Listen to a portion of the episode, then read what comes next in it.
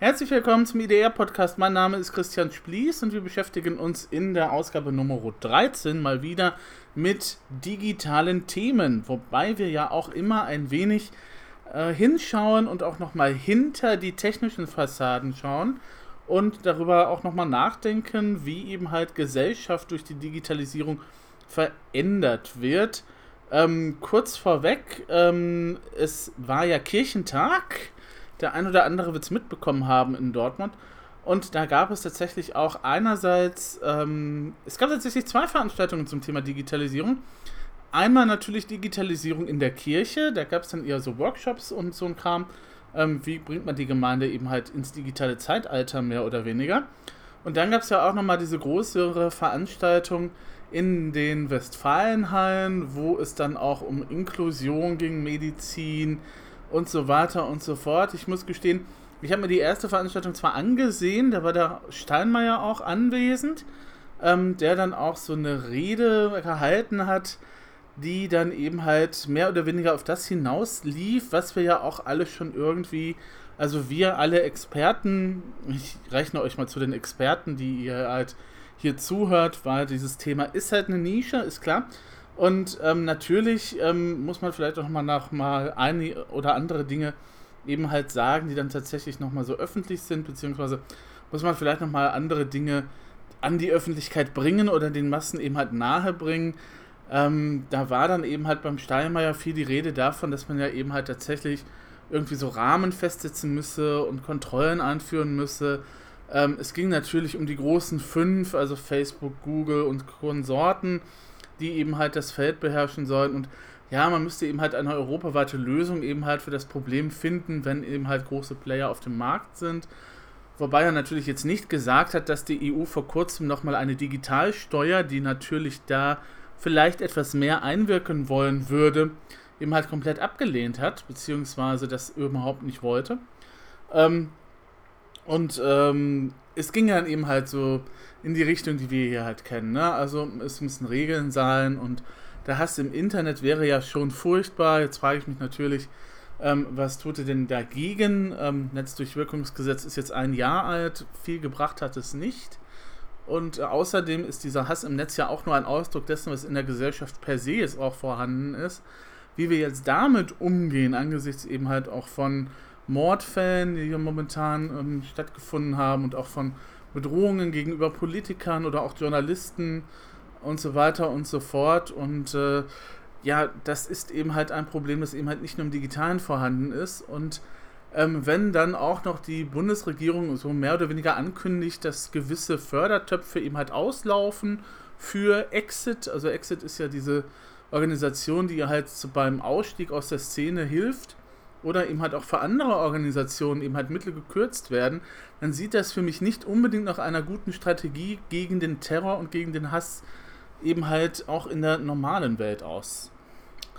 Gut, das nun mal eben halt vorausgeschickt, bevor wir jetzt zu den Themen der Woche kommen, den eigentlichen Themen der Woche. Es gibt Neuigkeiten zur Kryptowährung von Facebook. Die Revolution ist abgesagt, jedenfalls was die Lieferung von Frischmitteln betrifft. Falls ihr mal auf eine Insel wollt, Norderney sucht einen neuen Inselblogger.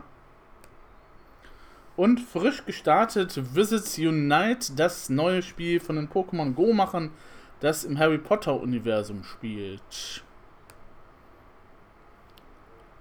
In dieser Woche hat Facebook jetzt endlich mal Details rausgerückt, was sie denn jetzt genau mit Libra vorhaben. Libra ist ja die Kryptowährung, die Facebook eben halt installieren möchte. Und jetzt schauen wir uns mal an, beziehungsweise hat die Zeit sich dann nochmal genauer kundig gemacht und sich angeschaut, was das Ganze eben halt soll oder wie das Ganze halt funktioniert. Ähm, Facebook bezeichnet Libra als eine globale Währung und finanzielle Infrastruktur. Es ist eine Kryptowährung, sie existiert nur digital, sie basiert auf einer sogenannten Blockchain. Ähm, das ist so eine Art, ja, wie kann man es beschreiben?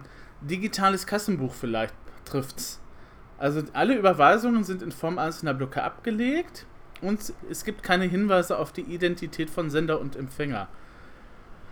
Wie genau die Struktur jetzt dieser Blockchain aussieht, weil die sich ja auch unterscheiden können, so vom Aufbau her, Ähm, da gibt es noch ein eigenes White Paper dazu, das ich euch allerdings jetzt ersparen möchte, weil es wirklich sehr in die Tiefe geht und die technischen Details.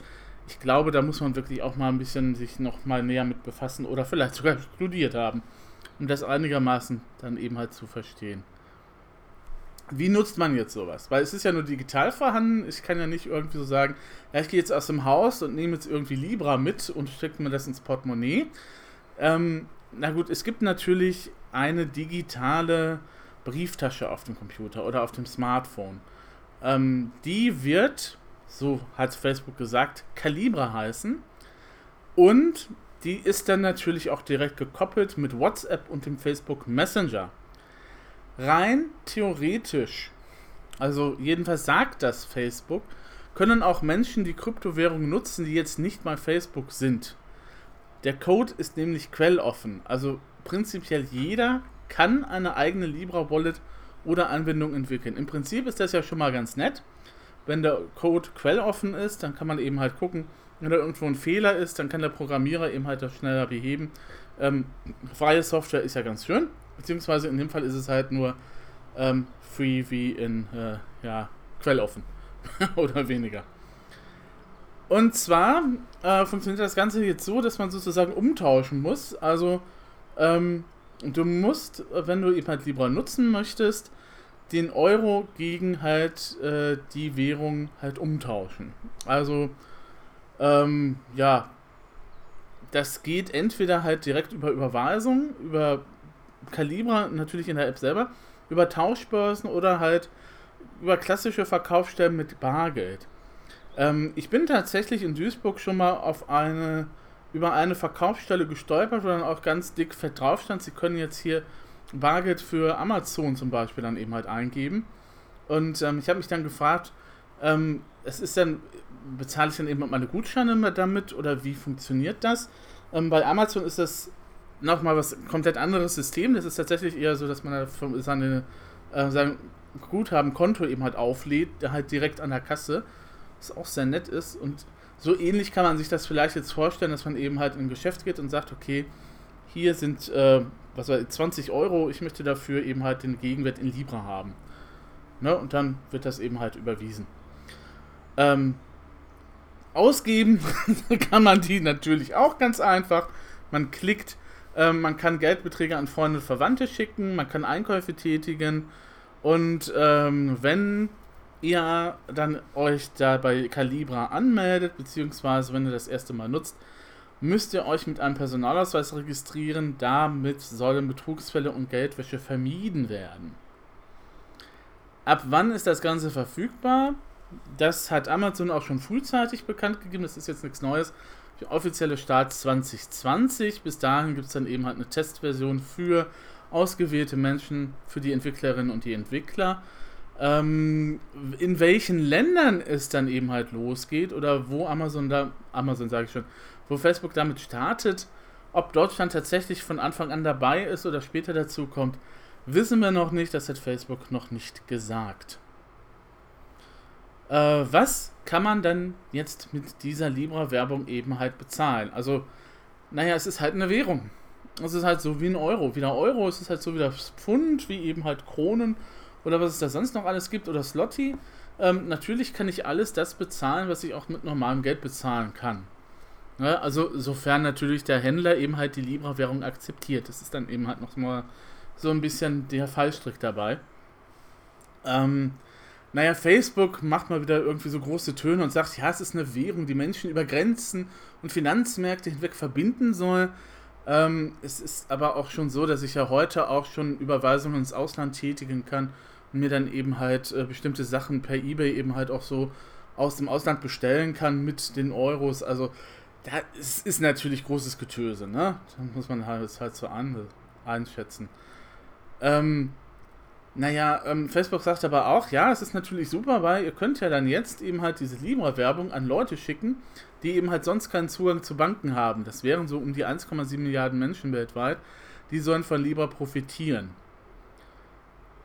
Ähm, das kann man durchaus etwas kritisch sehen.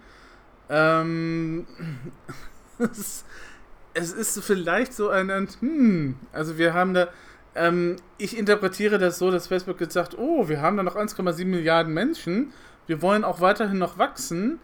Wie erreichen wir die? Ach, Libra. Zack. Dann seid ihr auch schon mal im Kosmos mit drin. Und äh, nun ja. Ähm, ich weiß ja nicht, ob ihr kleinere Überweisungen schon Beispiel, zum Beispiel mit PayPal macht. Also, ähm, mir ist das einigermaßen klar, dass man so größere Beträge macht oder wenn du bei eBay eben halt einkaufst, weil PayPal auch diese äh, Schutz eben halt für den Käufer und Verkäufer drin hat, ähm, dass du damit halt Summen bezahlst, weil PayPal ja auch eine Bank ist mittlerweile. Kein Problem, aber ja, also wenn ich jetzt ein, dem Kellner irgendwie ein Trinkgeld geben möchte, werde ich das vermutlich auch noch eher in Hartgeld machen, als eben halt in Libra. Aber Facebook meint und Facebook glaubt dann eben halt, dass die Leute tatsächlich dann demnächst eben halt Libra für solche kleineren äh, Überweisungen eben halt einsetzen. Also, was weiß ich, ich möchte einen Artikel kaufen von der Tageszeitung, der kostet dann ein Libra dann bezahle ich das damit, anstatt eben halt meine 50 Cent eben halt abzudrücken. Oder ich weiß ja nicht, wie der Umtausch, Umtauschkurs sein wird, aber so ist das eben halt geplant. Ne? So für Konzertkarten, für Uber und irgendwann gibt es dann auch die komplexen Finanzdienstleistungen. Ne? Bis hin zu Gehaltszahlungen. Jetzt kann man sich ja fragen, super, also wenn man eben halt Facebook mag und wenn man halt Facebook wirklich toll findet, ist das natürlich super, dass es jetzt eine eigene Währung geben wird. Eine Kryptowährung, die dann eben halt irgendwie auch nochmal gekoppelt ist. Das heißt, ich kann dann eintauschen. Ist ja alles super und schön, aber ja, was soll das Ganze eigentlich? Gibt es da einen Vorteil gegenüber PayPal oder anderen Varianten? Naja, ähm, eine Kritik, die ja immer in Blockchain-Anwendungen eben halt gerichtet wird, ist, dass diese ja auch ohne Blockchain funktionieren würden und es funktionierende Alternativen gäbe. Also das mit den Alternativen ist ja im Fall von Libra auch schon gegeben. Gibt es ja, ne? Bitcoin und so weiter und so fort. Ähm, Facebook argumentiert aber, dass die Transaktionsgebühren für Libra geringer als bei traditionellen Überweisungen ausfallen sollen. Und das könnte bei internationalen Transaktionen vorteilhaft sein. Und du brauchst eben halt nicht dringend eine angeschlossene Kreditkarte oder ein Bankkonto. Also du kannst eben halt äh, Calibra eben halt als App auf deinem Smartphone haben. Du brauchst aber nicht, um das zu unterstützen, da muss dann eben halt keine Kreditkarte hinterlegt sein, von der eben halt nochmal irgendwas abgebucht wird, wenn du eben halt deine Bitcoins überweist, ne? Oder eben halt ein Bankkonto oder was auch immer. Ähm, das ist natürlich interessant für Menschen in Schwellenländern, die dann eben halt keinen Zugang zu einer Bank haben. Und klar, es geht auch um die Verbreitung. Facebook hat momentan knapp 2,4 Milliarden aktive Nutzer. Ich hatte das ja in einem anderen Podcast auch schon mal gesagt. Also wenn die jetzt alle tatsächlich diese neue Währung wollen, nutzen würden, hätten wir tatsächlich eine Weltwährung. Also 2,4 Milliarden, das ist ja äh, unvorstellbar. Ähm, also es ist mehr als der Euroraum eben halt zusammengenommen. Und Euroraum plus USA zusammengenommen, wohlgemerkt. Ne? Also das wäre dann schon wirklich eine Macht. Und wenn man dann eben halt auch nochmal dazu rechnet, dass ja WhatsApp auch nochmal so 1,5 Milliarden Nutzer hat, weil nicht jeder, der WhatsApp hat, nutzt auch Facebook direkt, dann kommen wir mal so auf etwa 280, ja, dann kommen wir etwa auf, äh, lass mich das jetzt zusammenrechnen, sind wir aus dem Kopf, 3, 9, 3,9 Milliarden Menschen, die das nutzen. PayPal kommt gerade mal auf etwa 280 Millionen. Naja, jetzt ist natürlich die Frage, wer hat da am Ende die Nase vorne? Es liegt natürlich wie immer daran, wie bequem ist die Bedienung. Wir Menschen sind faul und für uns Menschen muss das alles irgendwie nachvollziehbar sein und das muss mit einem Klick gemacht werden und ähm, ja, AGBs lesen ist ja auch nicht immer so unseres. Und äh, eben halt, ja, am Ende ist dann halt die Verfügbarkeit vielleicht auch dann ähm, tatsächlich halt das, was eben halt diese Währung dann halt stark macht. Wenn ich halt beim Laden um die Ecke sagen kann, ich möchte äh, meine Euros in Libra umgetauscht haben, ähm, oder wenn ich dann halt im Netz das halt machen kann, ja klar, ne? dann braucht man eben halt PayPal nicht mehr, wenn man auf Amazon oder auch im Kiosk an der Ecke halt mit Libra zahlen kann. Ne? Schon logisch. Jetzt haben wir ja auch nochmal die andere Währung, das ist Bitcoin. Und jetzt wird es ein bisschen technischer. Also ich habe das auch nicht unbedingt so ganz verstanden. Ich trage es einfach mal so vor, wie es da steht. Also, beide Kryptowährungen verfolgen den Ansatz, eine globale digitale Währung zu etablieren. Basis ist die Blockchain. Das wäre es dann aber auch schon, was an Gemeinsamkeiten da ist. Ähm, Unterschied zu Bitcoin. Bitcoin ist variabel. Libra ist eine Stablecoin. Ähm, der Wert der Kryptowährung ist an den Wert einer oder mehrerer Fiat-Währungen, also US-Dollar oder Euro, geknüpft.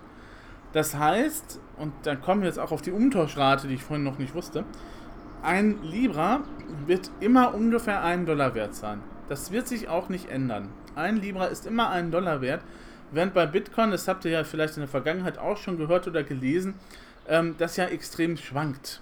Ja, also manchmal kann man Bitcoin-Milliardär sein und am nächsten Tag ist man dann wieder Bitcoin-Bettler. Ja, also da Libra soll eben halt ein bisschen stabiler sein. Deswegen ist es auch kein Spekulationsobjekt und kann nicht von Dritten eben halt geschürft werden. Das ist auch nochmal eine Unterscheidung, wie das Ganze mit Rechenpower und Energie und Schürfen funktioniert. Ähm, ja, ich weiß, das muss man studiert haben. Und äh, im Gegensatz zu Bitcoin ist auch die Anzahl der Libra nicht begrenzt, sondern richtet sich nach der Nachfrage. Je mehr Menschen Fiat-Geld in Libra umtauschen, desto mehr Libra werden ausgegeben. Sinkt die Nachfrage, werden Überschüssige konstant zerstört. Das ist so der Ansatz, den dahin, der dahinter steckt. Ne? Und dann halt die Sachen, die anders sind als bei Bitcoin. Ähm, wenn wir jetzt noch mal ein bisschen in die Tiefe gehen wollen, und das müssen wir leider an dieser Stelle auch immer wieder, ähm, wer entscheidet über den Wert und die Vergabe von Libra?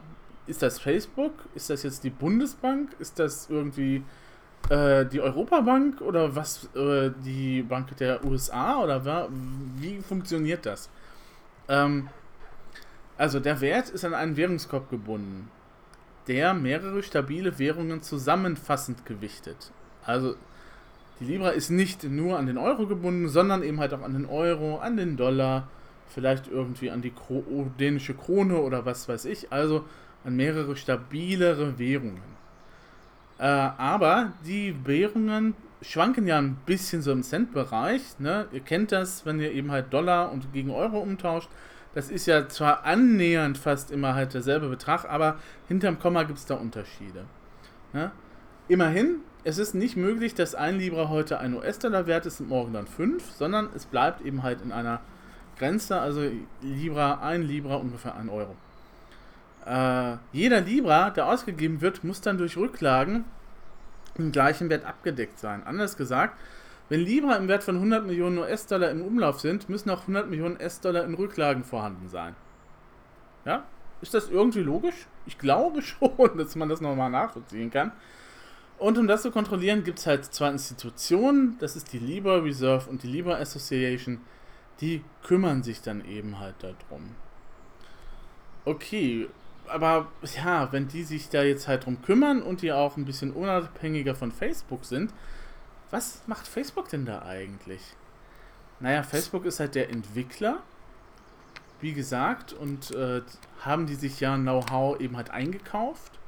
Ne? Facebook hat ja so diverse Firmen auch schon übernommen im Laufe seiner Zeit und wir hatten das im Podcast von vor knapp einem Monat, glaube ich, ähm, dass sie eben halt sich da die ganzen Köpfe eingekauft haben, die Klugen, um dann eben halt tatsächlich eine Blockchain eben halt zu starten und eine Währung eben halt zu generieren. Ähm, Facebook ist eben halt der Entwickler und der Gründer der Association auf jeden Fall. Allerdings wird, naja, jedenfalls sagen sie das, dann halt äh, die Führungsrolle des Netzwerks nur kurz nach dem offiziellen Start der Währung komplett der Association übertragen. Die ist unabhängig von Facebook. Facebook kann also dann nicht in Zukunft alleine darüber unterscheiden, in welche Richtung sich Libra entwickeln wird. Aber ist klar, ne, die werden einen großen Einfluss immer noch haben.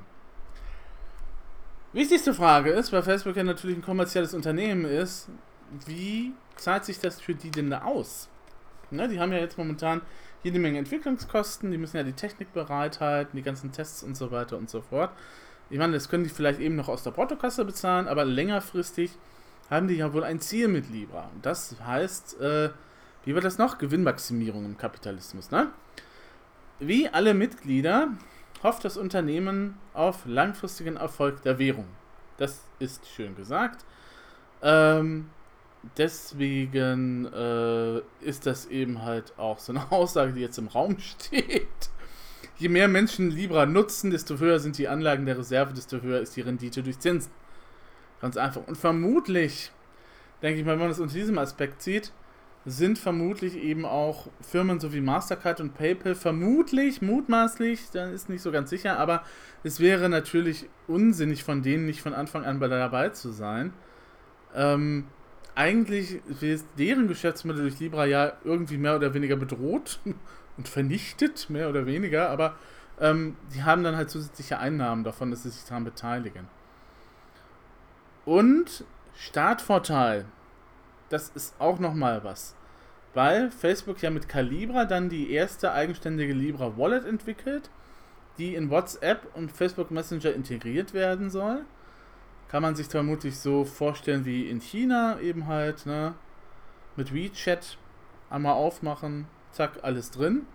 Ähm, das Modell hat nur in Europa momentan noch nicht so ganz funktioniert. Also, dass wir einen Messenger haben, mit dem wir alles machen. Wir switchen immer noch zwischen den einzelnen Anwendungen hin und her. Vorteile und Nachteile darüber können wir gerne nochmal später diskutieren. Und äh, Calibra könnte dann eben halt die erste wirklich flächendeckend verbreitete Krypto-Wallet sein, weil die Facebook eben halt zur Verfügung steht. Und wenn ich schon bei Facebook bin oder bei WhatsApp bin, warum sollte ich mir dann irgendwie nochmal eine, eine separate App nochmal zusätzlich runterladen, wenn das Ganze eben halt beim Messenger und bei WhatsApp direkt integriert ist? Ne? Ich sagte ja, wir Menschen sind bequem. Und äh, ja, je häufiger Menschen Calibra nutzen, desto länger befinden sie sich dann auch im Facebook-Ökosystem. Ne? Das kann man auch doppelt dreifach unterstreichen als Grund. Und dann kann man mehr Anzeigen verkaufen und dann hat man halt höhere Erlöse. Wie gesagt, Gewinnmaximierung. Wie ist das mit den Daten? Gute Frage. Nächste Frage. Nee. Ähm, also, es ist so, die Finanzdaten, die man ja dahinter liegen muss bei der Wallet, sollen nicht mit den Werbeprofilen des sozialen Netzwerks verknüpft werden. Äh, naja, da ja immer auch wieder gefordert wird, Facebook zu verschlagen, wäre das jetzt auch sozusagen Öl ins Feuer. Deswegen sagt man da, ah, nee, das haben wir jetzt so nicht vor, das wird nicht eben halt ver verknüpft. Die tra eigentlichen Transaktionsinformationen laufen in pseudonymisierter Form in der Blockchain über die Server der Libra Association. Also Facebook kann da nicht reingucken. Facebook weiß also nicht, wer da mit wem Geschäfte macht. Aber man kann natürlich dann auch Calibra personalisieren, wenn man seine Facebook-Kontaktliste in die Wallet importiert. Dann hätten wir das alte Thema mal wieder, ne? Auch können bestimmte Nutzerdaten zur Verbesserung und Vermarktung des Produkts verwendet werden. Welche das jetzt sein sollen, da hält sich Facebook noch bedeckt. Und ähm, naja, also irgendwie wird Facebook wahrscheinlich dann doch wieder mal an Daten kommen, die eben halt vielleicht besser nicht in deren Hände gelangen sollten. Aber ob man es nutzt oder nicht, ist ja einem jedem selber überlassen. Ähm, also es ist so, dass dieses ganze Papier, beziehungsweise das Facebook Fort ja erst letzte Woche vorgestellt worden ist. Ähm, Blockchain-Experten sind jetzt dabei, da noch einen Blick drauf zu werfen, ob das irgendwie mit den technischen Details so in Ordnung geht und dann ähm, werden wir in den nächsten kommenden Tagen dann auch nochmal wissen, wie schnell eben halt so eine Überweisung bei vielen gleichzeitigen Vorgängen sein wird. Das ist eben halt nochmal so ein Problem von Kryptowährungen. Solche Transaktionen dauern eben halt viel zu lange. Und natürlich muss man dann auch noch die Finanzaufsichten der Länder einschalten. Geldwäsche ist natürlich ein großes Problem. Und äh, da muss man natürlich auch Lösungen für finden. Kritisch wird bisher vor allem die Tatsache gesehen, dass die neue globale Währung eben halt von einem Konsortium mächtiger Firmen gesteuert wird. Also nicht nur Facebook alleine, sondern sind auch noch andere Firmen mit drin. Ähm, und wenn die Währung auch noch lange nicht verfügbar sein wird, ähm, wir werden tatsächlich auch in diesem Podcast nochmal in den kommenden Monaten über das Teil reden, denn das krempelt ja mehr oder weniger dann eventuell unser ganzes äh, Finanzverhalten um. Ich glaube, Banken müssen sich da warm anziehen oder Banken sollten sich spätestens jetzt eben halt damit beschäftigen und äh, vielleicht dann auch nochmal für, für Alternativen sorgen, beziehungsweise wir sollten halt auch nochmal gucken, welche Regelungen es dann eben halt für sowas gibt, weil es ist natürlich wieder was Neues, beziehungsweise nicht so neu, aber Bitcoin ist eher halt unter dem Radar der Politiker. Ähm, die wissen, dass es das gibt, aber so richtig verstehen, wie es funktioniert, tun die nicht. Ich verstehe auch nicht richtig, wie es funktioniert, aber ich weiß einigermaßen, dass man da eben halt vielleicht auch nochmal mit einem kritischen Auge drauf sehen sollte, beziehungsweise dass man auch nochmal schauen sollte, welche Regeln A aus dem analogen Raum sich jetzt schon drauf übertragen lassen und wenn die ausreichen, ist es super, aber das B, wenn es eben halt noch keine analogen Regelungen gibt, beziehungsweise wenn diese analogen Regelungen nicht so super sind, dass man dann halt vernünftige digitale Regelungen nochmal findet für das Ganze. Einmal mit Libra-Zahlen bitte, das werden wir in Zukunft häufiger hören. Und alles über die Kryptowährung hat Zeit Online eben halt gesammelt. Das habe ich euch in den Shownotes verlinkt. Wo auch sonst. Hm. Eine Schlappe. Amazon hat eine Schlappe erlitten. Das ist ja nicht so häufig. Eine Schlappe gegenüber Edeka, Rewe, Aldi und Lidl auch noch. Hm, was ist denn da los gewesen? Es ist ja so, dass Amazon in den USA vor, ja, doch schon wieder längerer Zeit Whole Foods gekauft hat, also dieses Supermarktsystem. Ähm, Amazon hat ja dann auch schon angefangen, Supermärkte eben halt selber sozusagen zu führen. Ne? kontaktloses Einkaufen und so weiter und so fort. Sich App rausholen, bezahlen, fertig. Und äh, normalerweise ist ja dann auch schon so im Gespräch gewesen, ähm, dass Amazon eben halt jetzt auch so allmählich in Deutschland daran geht, eben halt Lebensmittel digital, Lebensmittel digital zu liefern, wäre natürlich so, aber eben halt Lebensmittel zu liefern. Ne? also Lieferdienst. Ich bestelle einen Bündel Bananen und das ist dann innerhalb von zwei, drei Stunden hier. Naja, wir sind hier nicht in Berlin. Ähm, es wird für ein bisschen länger dauern, aber so in der Regel. Ne? ähm, klar, online kaufen wir immer mehr und mehr. Die Hälfte aller Computer wird in Deutschland etwa online gekauft, ein Drittel der Konsumelektronik und fast ein Viertel aller Kleidung. Aber ähm, bei Lebensmitteln sind wir da noch ein bisschen konservativer. Und Chip hat sich jetzt genauer, genauer angeschaut, warum das halt so ist, beziehungsweise was da eigentlich für Gründe hinterstecken, dass Amazon hier beim Liefern von Lebensmitteln kein Bein auf den Boden kriegt. Übrigens, merkwürdigerweise kaufen wir auch Waschmittel und Zahncreme noch ausschließlich im Laden nebenan. Also wenn ich jetzt ein cleverer Geschäftsmann wäre, wüsste ich, worauf ich mich spezialisieren würde. Äh, vor zwei Jahren hat das Ganze noch anders ausgesehen. Genau. Amazon hat ja im Mai 2017 seinen Lebensmittellieferdienst Amazon Fresh gestartet, auch hier in Deutschland. Und ähm, da war so die tatsächlich auch die Befürchtung, ja, jetzt kommt die nächste Zerstörungswelle auf uns zu. Na? Amazon hat ja schon den Ankauf von Büchern und Elektronik verändert und das wird jetzt auch bei den Lebensmitteln der Fall sein. Ähm, aber äh, es gibt eine Forschungsstudie von Nielsen dazu und die sagt, bei Lebensmitteln bleiben die Deutschen im stationären Handel treu.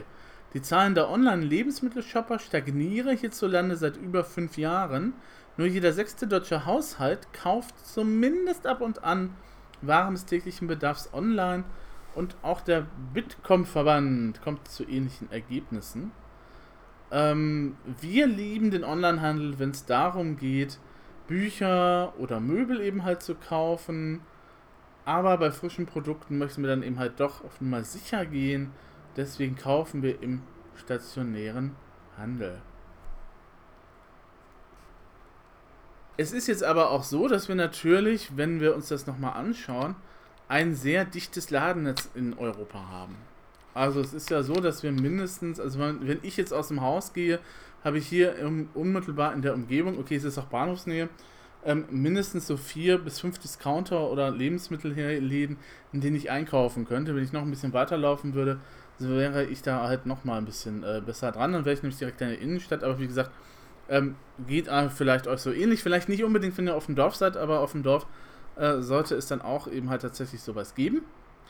Ähm, interessant ist ja jetzt ähm, in dem Zusammenhang, mal kurz abgeschweift, ähm, in dem Zusammenhang interessant wäre das ja, das Liefern von Lebensmitteln per se, wenn man eben halt in einem Ort lebt, wo gerade eben halt äh, der Lebensmittelhändler nicht mehr da ist oder eben halt wo äh, eine bestimmte Lebensmittel, Leben, eine bestimmte Kaufladengruppe gesagt hat, bestimmte Läden ab einem Quadrat, bestimmten Quadratzentimeter würden sich nicht mehr lohnen und deswegen geben wir diesen Laden jetzt mal auf.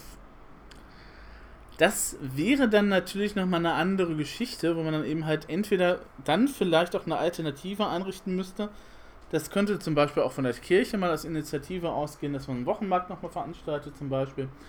Ähm, oder eben halt, dass dann eben halt solche Online-Dienste, Lieferdienste dann halt einspringen weil vor Ort es halt dann nichts gibt oder man eben halt mit dem Auto und eine Unmenge an Weg zurücklegen muss, um irgendwo ein, normal einkaufen zu können.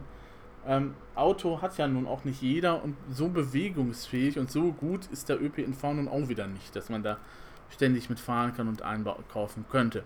Zurück zum Thema Amazon.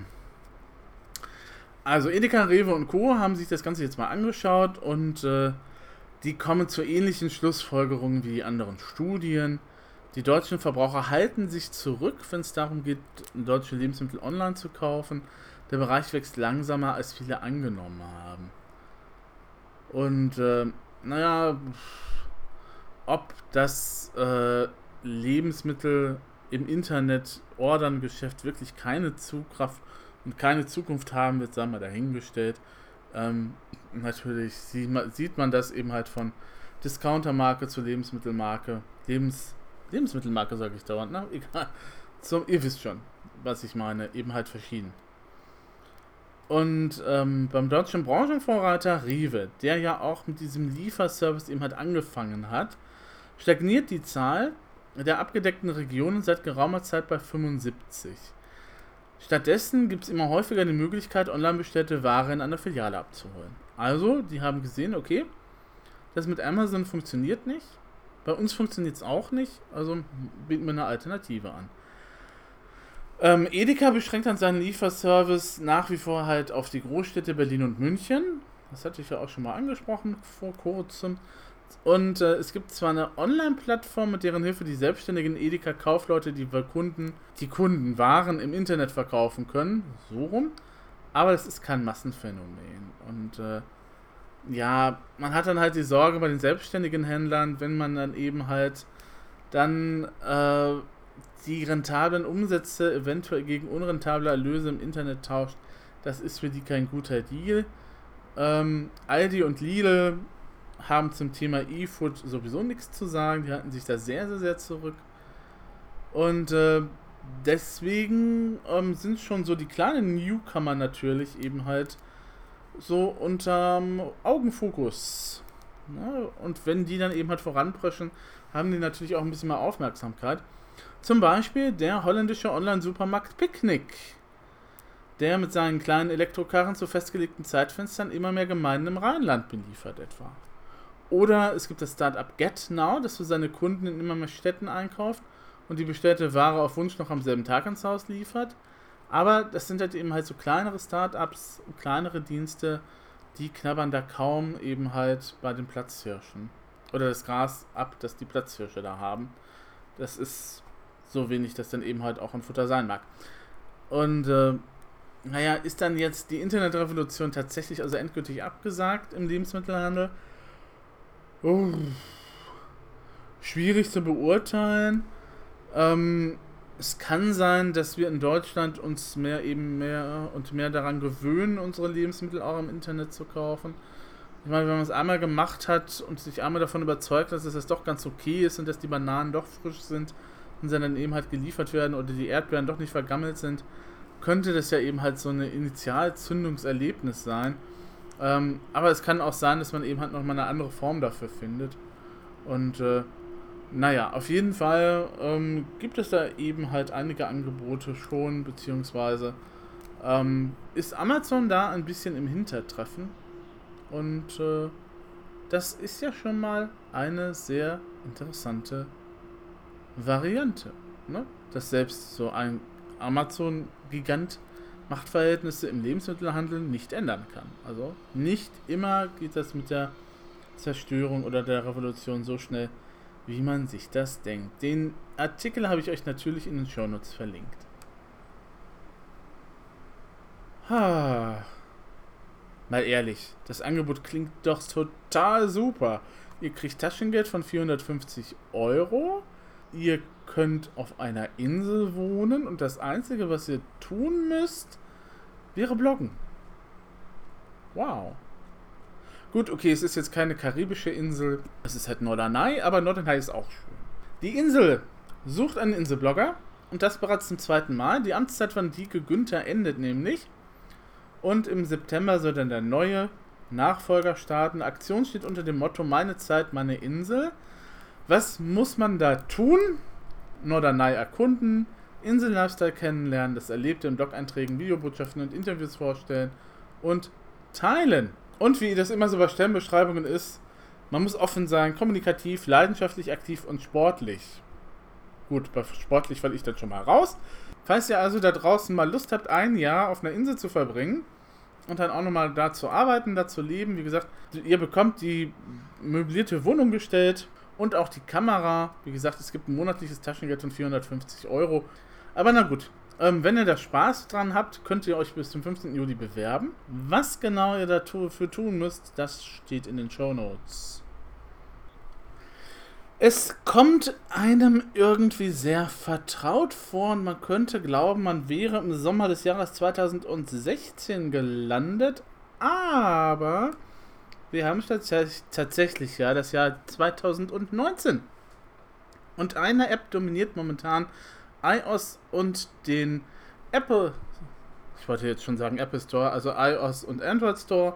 Das ist Harry Potter Visits Unite. Ein Augmented Reality Spiel. Gut. Davon hatten wir jetzt nicht so viele und wenn ich jetzt sage 2016, werden sich einige erinnern, okay, da war ja mal so eine Zeit, in der Pokémon Go ganz, ganz hip war. Ja, es wird auch immer noch gespielt, aber davor gab es ja auch schon eben halt Ingress. Was haben diese beiden Spiele gemeinsam? Sie haben den Entwickler gemeinsam, Niantic. Und Niantic hat tatsächlich dann auch Wizards Unite entwickelt. Wenn man sich dann jetzt nochmal ein bisschen in die Details vertieft, ich muss gestehen, ich habe es selber noch nicht angespielt, ähm, aber heise.de hat das getan. 24 Stunden mit dem neuen Harry Potter Spiel Wizards Unite heißt der Artikel. Dann kommt mir so beim Lesen des Artikels ja doch einiges vertraut vor. Zum Beispiel kann man zu Beginn aussuchen, in welches der vier Häuser man jetzt rein möchte. Ich wäre für Slytherin. Dann kann man auch nochmal aussuchen, welchen äh, Beruf man ergreifen möchte. Ob man eben halt ein Magizoologe werden möchte, ein Professor oder ein Auror. Das erinnert so an Team Blue, Team Red und Team Yellow. Ich hoffe mal, die Farben sind jetzt richtig, ne? Und man kann dann eben halt tatsächlich in dieser Welt auch magische Tierwesen finden und einfangen. Yay. Ähm, es ist ein bisschen anders, was eben halt diese Pokémon Go Stops halt anbelangt oder diese Haltestellen. Ähm, da gibt es Unterschiede. Es gibt offenbar Festungen, es gibt Gewächshäuser und es gibt Gaststätten. In Gaststätten tankt man Zauberenergie, die braucht man, um zu zaubern und unter anderem diese netten Tierchen anzufangen, offensichtlich. In Gewächshäusern erhält man halt Pflanzen und in Festungen stellt man sich dann Herausforderungen. Und äh, naja, zaubern muss man überall. Es gibt bunte rotierende Schilder, das kommt mir auch irgendwie bekannt vor. Sie sind Spuren eines mysteriösen Desasters, das magische Gegenstände in der realen Welt gefangen hält. Aufgabe ist es also, diese Gegenstände von Fundwächtern zu befreien, damit sie in der Welt der Zauberei zurückkehren können. Wenn das jetzt so die Story sein soll, okay, aber viel anders als Pokémon Go ist es dann auch wieder nicht. Und ähm, man muss dann eben so Mini-Aufgaben erledigen und so weiter und so fort. Äh, man bekommt dann eben halt Erfahrungspunkte, man kriegt Bonusgegenstände und so weiter und so fort. Es gibt tatsächlich auch so eine Art, wie man das eben halt von Pokémon Go kennt, wenn man eben halt den Pokéball wirft, gibt es eben halt brauchbar, gut oder großartig als Bewertung. Ich habe noch nie verstanden, was da die Vorteile sein sollen bei Pokémon Go, wenn man sowas hat. Und äh, ja, man sollte vielleicht auch einen Touchscreen-Stift mitnehmen, meinteilweise, weil ähm, man eben halt diese Zaubersprüche eben halt mit rotierenden Fingern, Fingerspitzen halt auf dem Handy-Display ausführt. das ist natürlich ein bisschen präziser als mit dem Zeigefinger. Und äh, dann äh, gibt es auch noch Auseinandersetzungen mit Kobolden und anderen Kreaturen, die man machen kann. Und ähm, was gibt es dann eben halt noch neben Erfahrungspunkten? Sammelbilder. Oh, wie süß. Es gibt ein Register, das sich in vier Kategorien einteilt. Die Ergebnisse der Spurenbeseitigung landen unter Erforschung. Es gibt dann Fragmente. Äh, man muss also eine Aufgabe diverse Male lösen, bevor der Aufkleber vollständig im Bild erscheint. Ähm, ja, unter Herausforderungen, Mysterien und Events finden sich weitere Bilder. Und da kann Niantic natürlich auch endlos nachlegen als Entwickler. Ähm, man kann auch Tränke brauen, das dauert dann zwei Stunden. Man kann eben halt das Ganze verkürzen mit etlichen Boni und so weiter. Und äh, Portschlüssel gibt es auch und so weiter und so fort. Und ähm, das alles erinnert jetzt tatsächlich sehr stark an Pokémon Go. Ich vermute mal auch, dass diese ganzen Festungen, Gaststätten und Gewächshäuser dann auch vermutlich irgendwo da sein werden, wo die Pokémon-Arenen sind. Weil Niantic natürlich für Ingress schon eben halt diese Punkte erstellt hat.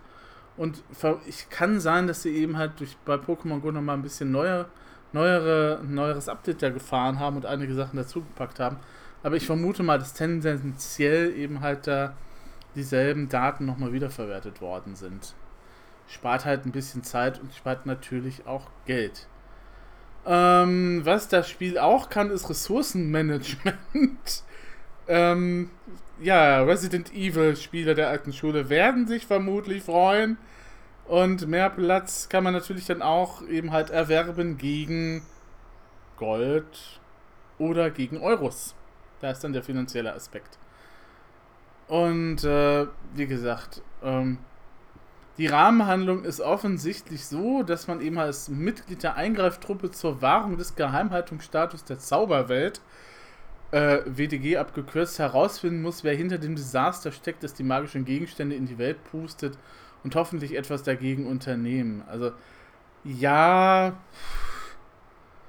Okay, bei Pokémon Go ist die Rahmen, bei Rahmenhandlung, ich bin ein Trainer und ich sammle eben halt viele Tiere und ich trainiere die und ich gehe dann eben halt in Pokémon-Arenen, um mich halt selber zu beweisen, wie gut ich als Trainer bin. Also so sehr Spieltiefe, muss ich sagen. Also auf den ersten Blick scheint das Potter-Universum da auch noch nicht eben halt zu bieten. Ganz einfach. Ähm, ne, beim Pokémon-Universum ist das ja ziemlich einfach, also auch noch nachzuvollziehen. Also was ich jetzt gelesen habe, da muss man tatsächlich wirklich schon ein Harry Potter-Fan sein, um eben halt zu verstehen, wie das Ganze funktioniert. Also wenn ich dann lese, man kann Zaubertränke brauen, aber man muss die Zutaten auch nochmal irgendwie zusammenstellen oder dass man eben halt gewisse Aufgaben erledigen muss. Ich glaube, ich vermute mal, wenn man mit Harry Potter bisher nicht viel anfangen konnte, ähm, wird man vermutlich mit diesem Spiel nicht unbedingt glücklich, weil das sehr viele Details offensichtlich sind. Das ist natürlich schön für die Fans, die dann eben halt in den Büchern und den Filmen leben und alles auswendig zitieren können. Und einem dann auch ermahnen, wenn irgendwie auf Seite, auf Fußnote, die Fußnote auf Seite 125 aber was anderes besagt als eben halt der Film an der Stelle. Wir kennen solche Menschen auch. Und ähm, das ist dann natürlich, glaube ich, für Einsteiger nicht unbedingt so gut oder unbedingt so passend gedacht, denke ich. Bei Pokémon ist es ja einfacher, ne? Pokémon sagt, okay, du bist jetzt ein Trainer, da sind die, die Viecher, geh los und fang sie. Das ist auch relativ einfach. Man fängt alles dann halt, was einem unter die Finger kommt.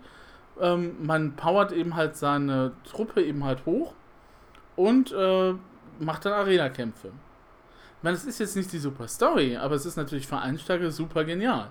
Ne, du weißt ganz genau, was du machen musst. Und ähm, Pokémon Go hat vielleicht auch zu Beginn ein bisschen an Spieltiefe vermissen lassen. Das hat Niantic jetzt aber nachgereicht, ähm, so nach und nach. Und äh, aber selbst diese mehr oder weniger tieferen Details, die erarbeitet, erarbeitet man relativ leicht. Also, ne, wie gesagt, Pokémon Grundidee ist ja wirklich simpel. Harry Potter ist da schon ein bisschen schwieriger, wenn ich mich dann erstmal schon entscheiden muss, welches der vier Häuser muss ich, wenn ich noch nie ein Harry Potter Buch gelesen habe, habe ich überhaupt keine Ahnung, äh, warum ich vielleicht doch nicht eventuell zu Slytherin hin sollte. Oder ähm, was ist eigentlich ein Auror oder was machen diese blöden Berufe und so. Ähm, das ist natürlich schon zu Anfang ein bisschen verwirrend. Und äh, ja, es soll wohl auch verhältnismäßig viel zu lesen geben. Viel, viel, viel zu lesen, meinte der Redakteur. Und äh, jeder Spielbereich wird mit vier, drei, vier Sprechblasen eingeführt. Es gibt Unfallpunkte und so weiter und so fort. Ähm, wie gesagt, grundsätzliche Spielidee scheint aber dieselbe zu sein. Durch die Gegend gehen, auf ortsgebundene Symbole tippen, Animation abwarten, stehen bleiben, präzisen Strich ziehen, Belohnungen einsacken, fertig ist der Lack. Grundressource ist dann eben halt bei den Wizards statt dem Pokéball die Zauberenergie und äh, man kann dann eben halt auch irre viel tun. Das kann man eben halt, äh, da haben sie sich vermutlich auch von etlichen Handyspielchen inspirieren lassen, weil man sagt, okay, zwei Stunden bis zum Brauen von Zaubertrank. In der Zwischenzeit mache ich dann was anderes. Man kann Pflanzen pflanzen, Tränke brauen, Gaststätten, Gewächshäuser abgrasen. Und äh, aber, und das ist die Kritik, die halt der heiße Redakteur daran hat, das ist nicht so den Eindruck zusätzlicher Spieltiefe, ähm, sondern das Spiel verliere sich eben halt auf der horizontalen Ebene. Es ist manchmal eher verwirrend als motivierend. Ähm, mal schauen. Wie gesagt, ich habe es noch nicht gespielt. Ich werde es mal, aber mal runterladen und dann mal ausprobieren. Wenn ihr mich also demnächst mit gesenktem Kopf durch die Gegend traben seht, bin ich nicht dabei, weitere Pokémons einzufangen. Ich spiele Pokémon Go immer noch. Sondern bin dann halt auf der Suche vermutlich nach irgendwelchen Zaubertränken. Oder Pflanzen für die Zaubertränke. Oder pflanze gerade irgendwas? Mal gucken. Apropos, wenn ihr euch für VR interessiert, also Virtual Reality, Augmented Reality, Videomarketing, 360-Grad-Video und wenn ihr Zeit habt, ich meine, die Sommerferien stehen vor der Tür, so allmählich. Und äh, vielleicht, äh, wenn ihr dann eben halt sagt, okay, äh, lieber Chef, äh, ich arbeite dann doch vielleicht doch äh, eher in den Abendstunden bei diesen Temperaturen und mache mal mittags mal Pause, könntet ihr euch ja mal den Kopf-Kino-Ruhr-Podcast anhören. Gemacht von Gerhard Schröder, der nicht der Bundeskanzler ist. Natürlich nicht. Er hat nur denselben Namen. Der ist seit Jahr und Tag eben halt in diesem Thema Videomarketing drin. Also der macht alles mit YouTube, der macht alles mit äh, VR-Brillen, 360-Grad-Videos und so weiter und so fort. Da ist er der Experte und holt sich auch immer Experten zu bestimmten Themen eben halt ins Studio. Zum Beispiel Videorundgänge mit GetFader.com, wenn euch das interessiert. Digi Digi boah, Digility-Messe. Ich sollte mir vorher nochmal die Sachen raussuchen und üben. Digility-Messe Special mit sechs Kurzinterviews zum Beispiel. Ähm, na, gab's dann. Oder ähm, Zielgruppen auf Facebook und die richtige Videolänge. Es gibt von Zuhörern Fragen. Augmented Reality, da gibt es nochmal in der Ausgabe 27 äh, ein Interview mit Simon Graf, äh, der dann eben halt da auch nochmal ein Experte ist. Ähm, spannend ist natürlich auch, wie hat man eben halt den 3D-Scan des Aachener Doms vonstatten geführt. Und weil wir ja auch momentan auch noch mit den Damen sehr erfolgreich sind im Fußball, KK24 behandelt das Thema Fußball lernen, Virtual Reality. Also ihr seht, es sind genügend Folgen da, um halt tatsächlich dann sich auch nochmal im Sommer zu vergnügen. So äh, nach dem Schwimmen auf die Liege, Kopfhörer rein, Podcast hören. Nicht vergessen, euch einzucremen und dann eben halt sich entspannen. Das würde ich euch auch empfehlen für die nächste Woche, beziehungsweise mal mit eurem Chef darüber zu verhandeln dass die Fenster im Büro vielleicht doch auf Durchzug gestellt werden sollten, auch wenn der Kollege sich vielleicht beschwert. Nein, Durchzug ist nicht schädlich, tatsächlich nicht, sondern es erleichtert eben halt das Durchkommen bei dieser Hitze. Und ich persönlich, es ist ja auch logisch, wenn man irgendwie einen Raum zumacht da die Hitze, Sonnenanstrahlung darauf scheint, hat man ein Gewächshaus. Ich meine, es ist und dann ist es drinnen heißer als draußen, obwohl man eben halt das genau vermeiden möchte, obwohl man im Schatten bleiben möchte. Also wir Deutschen sind schon komisch bisweilen. Ähm, ich wünsche euch dann eine schöne Woche. Wir hören uns garantiert nächste Woche wieder. Und äh, bis dahin, gehabt euch wohl.